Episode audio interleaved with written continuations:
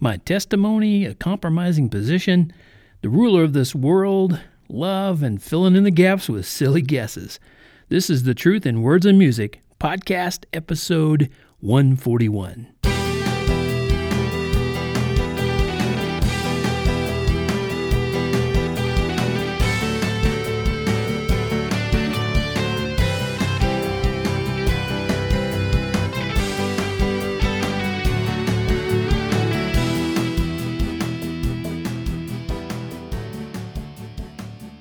Hey there, Tony here. I'm glad to be back with you. As a matter of fact, I'm glad to be here again. I hope you're glad to be here listening. I've got a lot of stuff that I want to share with you today, talking about um, things that are important, I believe, to you, me, and the world. And I'm going to start out with a theory. How's that for starting out the, the whole thing? A theory. Do you have a theory of how life began? You know, Christians by some uh, some standards of the world, have a theory. We believe that God created the world, and the people who don't believe in God, they figure that's just a theory at best, and of course they think it's silly. But I say if your theory of how life began is only filling in the gaps with guesses, then you need a new theory. And uh, Christians are quite willing to welcome you over to our side. First thing I'd like to say is how much I wish those who oppose the notion of a creator God would come to know the saving grace of Jesus. I don't want you to die. I don't want you to go to hell. And neither does God. And I don't want to uh, I don't want you to get the idea I'm mocking you or taunting you. I don't do that. That's not my intention. If I write things down or if I say things as facts and it makes you uncomfortable or even downright upset, I'd just like you to remember I've gone through my whole life hearing your side told as though it were scientific facts. I've, I do not know how many times I've seen a sign that says millions of years ago this happened. It doesn't say a theory or we theorize, it says it happened. So, for the sake of meaningful dialogue, let's just say that we both have a theory for how life began, okay? Mine says God created the heavens and the earth and everything in them. Those who don't believe in God say that it all happened by chance, and your, your theory, I got to tell you, has been filling in the gaps with guesses. Oh, sorry, but, uh, you know, I have to call them as I see them. Okay, I read this excerpt today by an evolutionist, and here's how it was set up. He wrote down the word misconception with a colon. So he's setting it up. Here's the misconception gaps in the fossil record disprove evolution. That's what he says is our misconception. And his response the fact that some transitional fossil, fossils are not preserved does not disprove evolution. Evolutionary biologists do not expect that all transitional forms will be found and realize that many species leave no fossils at all. Hmm. Well, that's what's known as a straw man argument.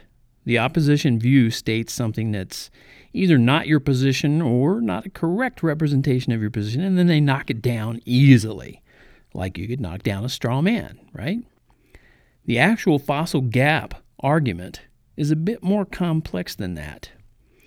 There's a man named Dr. Walt Brown, and he wrote a book called In the Beginning, and the full title is In the Beginning Compelling Evidence for Creation and the Flood and he gives a much clearer and detailed account of the gaps in the fossil record. He points out how there are many gaps or discontinuities throughout the fossil record, not merely some some transitional fossils. For example, there's a big gap between uh, forms of life whose cells have nuclei, like plants, animals, and fungi, and those that don't, like bacteria and blue green algae. And that's not all. There are also missing links between uh, large groupings of plants and, and between single celled forms of life and invertebrates. Then there are gaps among the insects and between invertebrates and vertebrates, between fish and amphibians, between amphibians and reptiles, between reptiles and mammals, between reptiles and birds, between primates and other mammals, and between apes and other primates. Whew, man, that's a lot of gaps. In fact, as Dr. Brown puts it, chains are missing, not links. You get that? They're always looking for the missing link. He says, hey, the whole chain's missing, not just links. Scientists have been studying this fossil record for a long, long time. And the best evolutionary scientists can come up with uh, for filling in the gaps is silly guesses. That's what they can come up with. They're so selfishly attached to their foregone conclusion that they refuse to go where the evidence takes them. If only they could see the evidence takes them to eternal paradise with the one true, living, loving God. Okay, what about you? Are you standing in the quicksand of evolution? Well, if so, I recommend you give In the Beginning a good amount of your time. Get that book. You'll see a link for it on my website at tonyfunderburk.com. It's in the article that goes uh, along with this part of my podcast. I believe you'll understand it's much better to stand on the solid rock of creation than standing in the quicksand of evolution. Evolution theory, that's not going to get you anywhere. I'm going to move right along, right on along now. It's my first day with my new mouth, and uh, just sorry. Uh, does there is there a sign on your front door that says "Love lives here"? I'm just going to jump right in. Is there one? I hope your life is going well today. And as I'm recording this, it's about to be a, uh, well, a snowy day. Actually, it's a snowy day here in Colorado. But I can look toward the west and I can, I can see mountains, you know. And when I see Pikes Peak and the Front Range, it's easy to see the majesty of God's creation. And when it is, it's easy to think about Him and how much He loves me. And then I can walk back in the house after I look at all that and I can see how blessed I am to have the wife that I have and the things that I have and and I know love lives here. Do you have that security in your life? I hope you can look around you and get the same feeling of love I'm talking about. If it isn't immediately clear, think about it, pray about it. Ask God to open your heart and the eyes of your understanding. Ask Him to flood your heart with His love, mercy, and wisdom, and then you simply need to believe He will. And when He does, be prepared to let that love flow through your heart and into the hearts of the ones you love. God's love won't empty out. There's more than enough to go around, so don't be afraid to let it flow right through you. And to get filled up, I recommend reading 1 Corinthians 13 1 through 13. And you Christians who have read the Bible know that that's a uh, strong, wonderful love passage. There was an interesting picture in my news feed the other day where a young man was kneeling next to an older man lying on the street. And the older man, I guess some people call him a homeless man. Uh, it was there was no clear evidence of that, but he was laying on the sidewalk after all. Well, the young man had his hand on the older man's knee and his head was bowed in prayer. Well, that's love. It doesn't have to be some great act of sacrifice or some giant financial gift to a charity.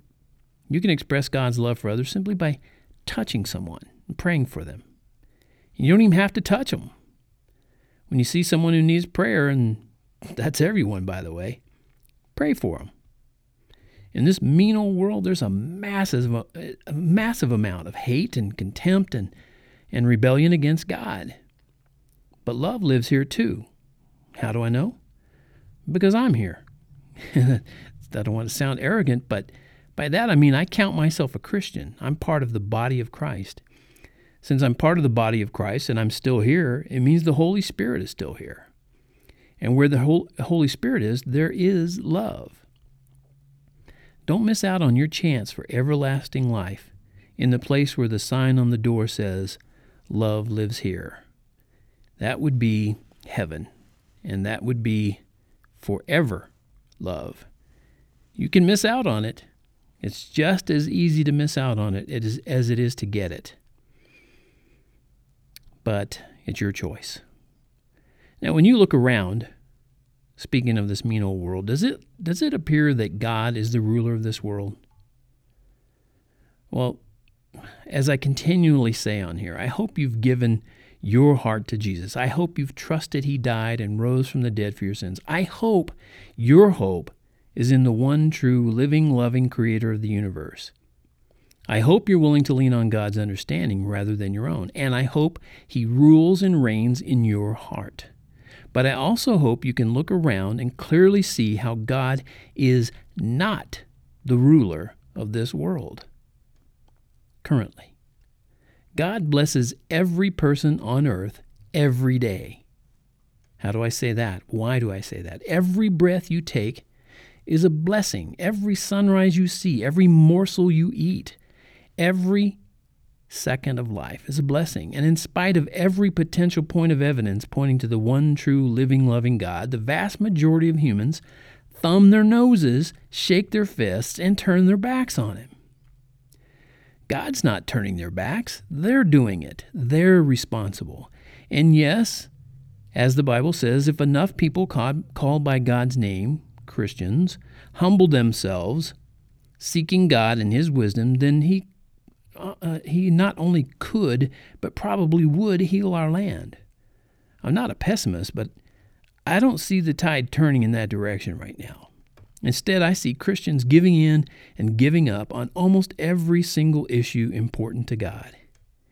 Yes, God's ways are higher than ours, but they're not lower. He tells us not to do evil so that good may come of it. And how much more should He, being a righteous, holy Father, not do evil that good may come. Nothing evil in this world is of God. If you, being a loving Father, wouldn't murder or cause murder to happen, how much more so for your Holy Father? God is not orchestrating the evil deeds of this world, and that would make him an evil ruler of this world, and he's not that, nor will he ever be. I know on the surface it sounds like blasphemy to say God is not in control of this world. But I'm repeating what Jesus himself said three times at least in John. Look these verses up John 12 31, John 14 30, and John 16 11. Another verse to point, uh, to, to point that out is found in 1 Corinthians 14:33 where it says, God is not the author of confusion. So you can look around. You can know that he did not write, speak, or command the confusion we currently see in our world. And yet another verse indicating there is another ruler of this world is 2 Corinthians 4 4, where Paul writes, quoting him, But even if our gospel is veiled, it is veiled to those who are perishing, whose minds the God of this age has blinded. Hmm. And that's God with a little g. So that wouldn't be Jesus. And it wouldn't be God in heaven, God the Father, God the Holy Spirit. It wouldn't be God of the Christians whatsoever. God has given his authority over for a time to the ruler of this world and to us. That's why you see the world in this horrible, despicable shape it's in. And it's just like in the time before Noah. The world became so wicked that God was sorry he had even made man. If they were just a part of his divine and chief orchestration, why would he destroy them? Simply more of the perfect plan? Absolutely not. Let me ask you this which is more important to God, prophecy or love? How about this? Understanding or love? How about this? Knowledge or love? Faith or love? Charity or love? I'm sure you know the answer. I'm sure you know the answer. But uh, when you see love exhibited in this world, in particular through the body of Christ, you can know it's of and from God. When you see evil, hatred, rampant sexual misconduct, adultery, homosexuality, sodomy, stealing, covetousness, drunkenness, drug abuse, extortion, etc., etc., etc., you can be sure it's not of or from God, but it is of and from the current ruler of this world. God does not and never has raised up pagan rulers or kingdoms. God never does evil that good may come of it, and to raise up a pagan ruler would be evil. God allows chance and circumstance to affect our lives. Now, that to some people is blasphemy also, but you'll see it in 1st and 2nd Samuel and the Gospel of Luke. God's the quintessential risk taker. He wishes that none should perish, but he also knows that to give us our self control means that to hate him must be an option. He's willing to risk the hatred of many to cherish the love of the few. Praise God. One day Jesus will come back and, and he will be the ruler of this world, first for a thousand years and then forever. And when that happens, there'll be a world of evidence of his rule. a world of evidence. There will be justice. There will not be anarchy. There will be loving logic and rational reason. There will not be mass confusion. And there will be peace on earth because He'll be here. He is the peace on earth. Would you like to see that day? Don't give it away. It's your choice. I hope that you will want to see that day and you'll give your life to Him and have Him come into you and make sure that you live in that day. I don't want you to leave yourself in a compromising position. And that leads me into this next segment. This year in particular, Christian conservatives might feel like they have to give to get when it comes to voting for a candidate who isn't Hillary. Believe me, I understand not wanting her for a president. I certainly don't. She would be horrible, uh, horrible.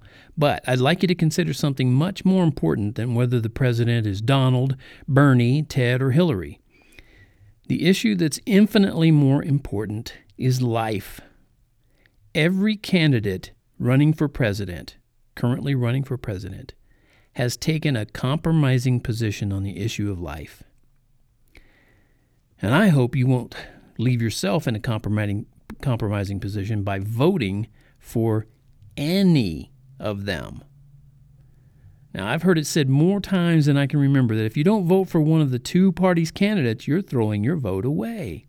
And you have the constitutional obligation to vote, even though the two choices are two of the worst choices that you could possibly imagine, you're supposed to vote.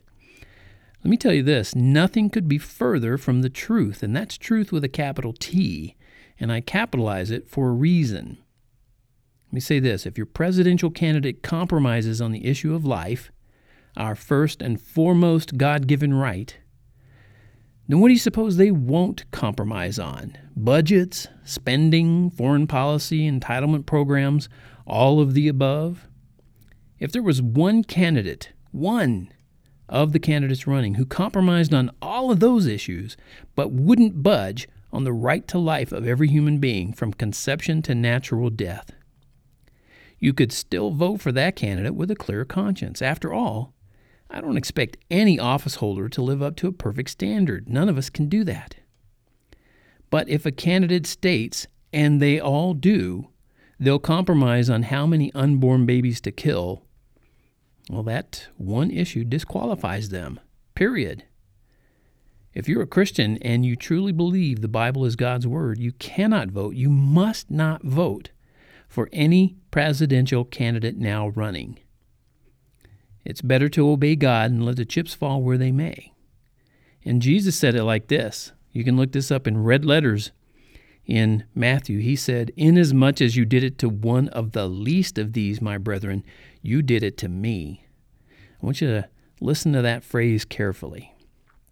Jesus used words purposefully and meticulously. He said, one of the least. He didn't say some or part or all. He said, one of the least of these, my brethren. And you can't get any more least than unborn babies. When you take the compromising position that it's okay to abort even one unborn baby, you disqualify yourself from having any wisdom. And what America needs in a leader is wisdom, not merely winning. It's not about winning, if you're leaving the wisdom out. I know there are Christians who struggle with this issue of life because of their own past. But I ask you to remember that Jesus died for all your sins, and He wants you to use wisdom to help others see further down the road than you did. Just because you made poor decisions in your life doesn't mean you can't use and share God's wisdom with others who might be struggling with the same decisions you once faced. One way you can help them is to show them you will no longer compromise on the basic human and God given right to life. And remember this God wants you to stand up for His truth. He's much more concerned about the souls of men and women than who is elected president. Elections, presidents, and even countries and nations will pass away, but God's word will never pass away. And He says it's never right for any reason to shed innocent blood. So, as you consider voting this year, consider whether or not your vote will leave you in a compromising position with God's Word. That's not a position you want to be in. I would uh, rather you vote for Mickey Mouse than anybody who's currently running, because Mickey's not going to compromise on the issue of life. Uh, Disney might, uh, the Disney Corporation, but not Mickey.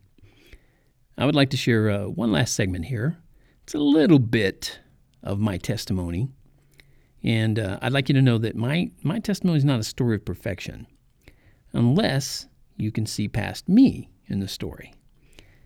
Now, whether I can say I've done something worthy of boasting or whether I, I can say I've done nothing worthy of anyone's boasting, both of those are part of my testimony. I mentioned this uh, a couple years ago in a in an article I wrote on my website. That'd be tonyfunderburk.com. Um, and I'd like to share it with you today uh, because it's something that someone said to me this, uh, well, in the past few days. In my life, I've attempted to carry myself with humility and godly sincerity, as Paul put it. And for much of my life, I've worked in a field where there is consistent danger of becoming filled with self. I mean, when you're when you're on a stage where hundreds and even thousands of people are clapping and cheering for you, the temptation is to believe you're all that in a bag of chips. But the truth is, you're just somebody on a stage using gifts that came from God. By the grace of God, I've enjoyed a life filled with music, singing, and songwriting. I've been all over the country because of my ability to carry a tune. And I say by the grace of God because I've been a miserable failure in so many other ways, so many times. God never saw fit to take my gifts away, though. For some reason, He still trusts me with them, and even though I've let Him down time and time again, He, he hasn't taken them away. My testimony of conscience today is this that even though I've tried to conduct myself with simplicity and godly sincerity in this world, I, I freely admit my shortcomings, and I count myself in the Apostle Paul's corner as a chief among sinners. I've been good at it, sinning, that is. So, does this mean there, there should be no boasting and I should throw in the towel? Well, if you take it that way, I wonder if you could doubt Paul's sincerity in 2 Corinthians 1, verses 12 through 14, when he says, For our boasting is this. And I wonder if you trust one of the follow up statements that we are um, your boast as also as you also are ours. So read that passage and get a, a feeling and a sense of what Paul is talking about in the boasting. It's not boasting with puffed up uh, sense of self. And I want you to understand what Paul's talking about. Those three verses begin and end with the words about boasting, but the key is in the middle.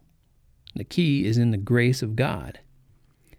And shouldn't that key always be in the middle of your life? Okay, I've got some lyrics I'd like to share with you that sort of describe my testimony. It was a song that I wrote a um, praise and worship song. It's called You Are. And by the way, I told my uh, readers that if they wanted to hear this song, they could hear it on the podcast. Well, here you are on the podcast, as I said in past weeks. So I'll say the words and then I'll play the song. This is called You Are. I'm not amazing. I'm no king. No, I'm not the God of anything. Oh, but you are, Jesus, you are. I'm not a savior. I'm not pure. No, I'm not the one who has the, the cure. But you are, Jesus, you are. You are the start and finish. You are the morning star. Your life will not diminish. You're the life everlasting. You're the rock of offense. You're the only source of truth who makes it all make sense. If they ask who's going to mend this broken world, I'll commence to saying, You are, Jesus, you are. I'm not perfection. I'm not near. No, I'm not the one anyone should fear. Oh, but you are, Jesus, you are. I'm not the true vine nor the word. Oh, I'm not the amen that we've heard. Ah, but you are. Jesus, you are.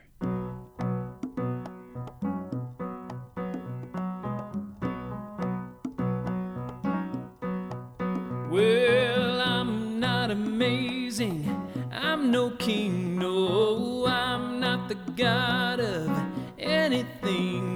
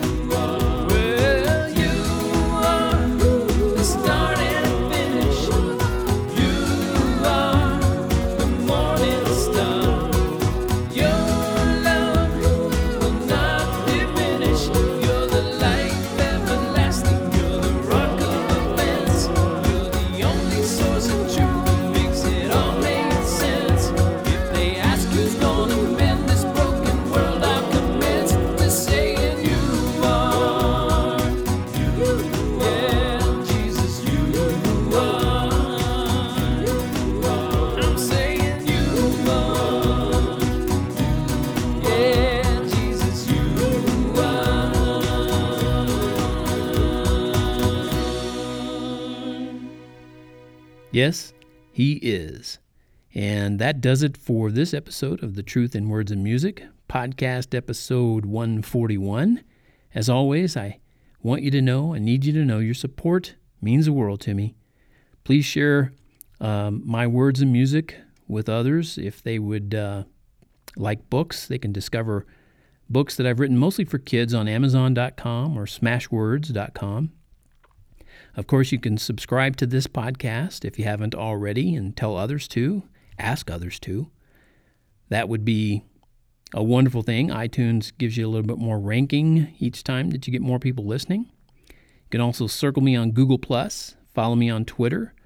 You can watch my videos on YouTube and find me on Facebook. All you got to do on any of those places is look for Tony Funderburk, F U N D E R B U R K.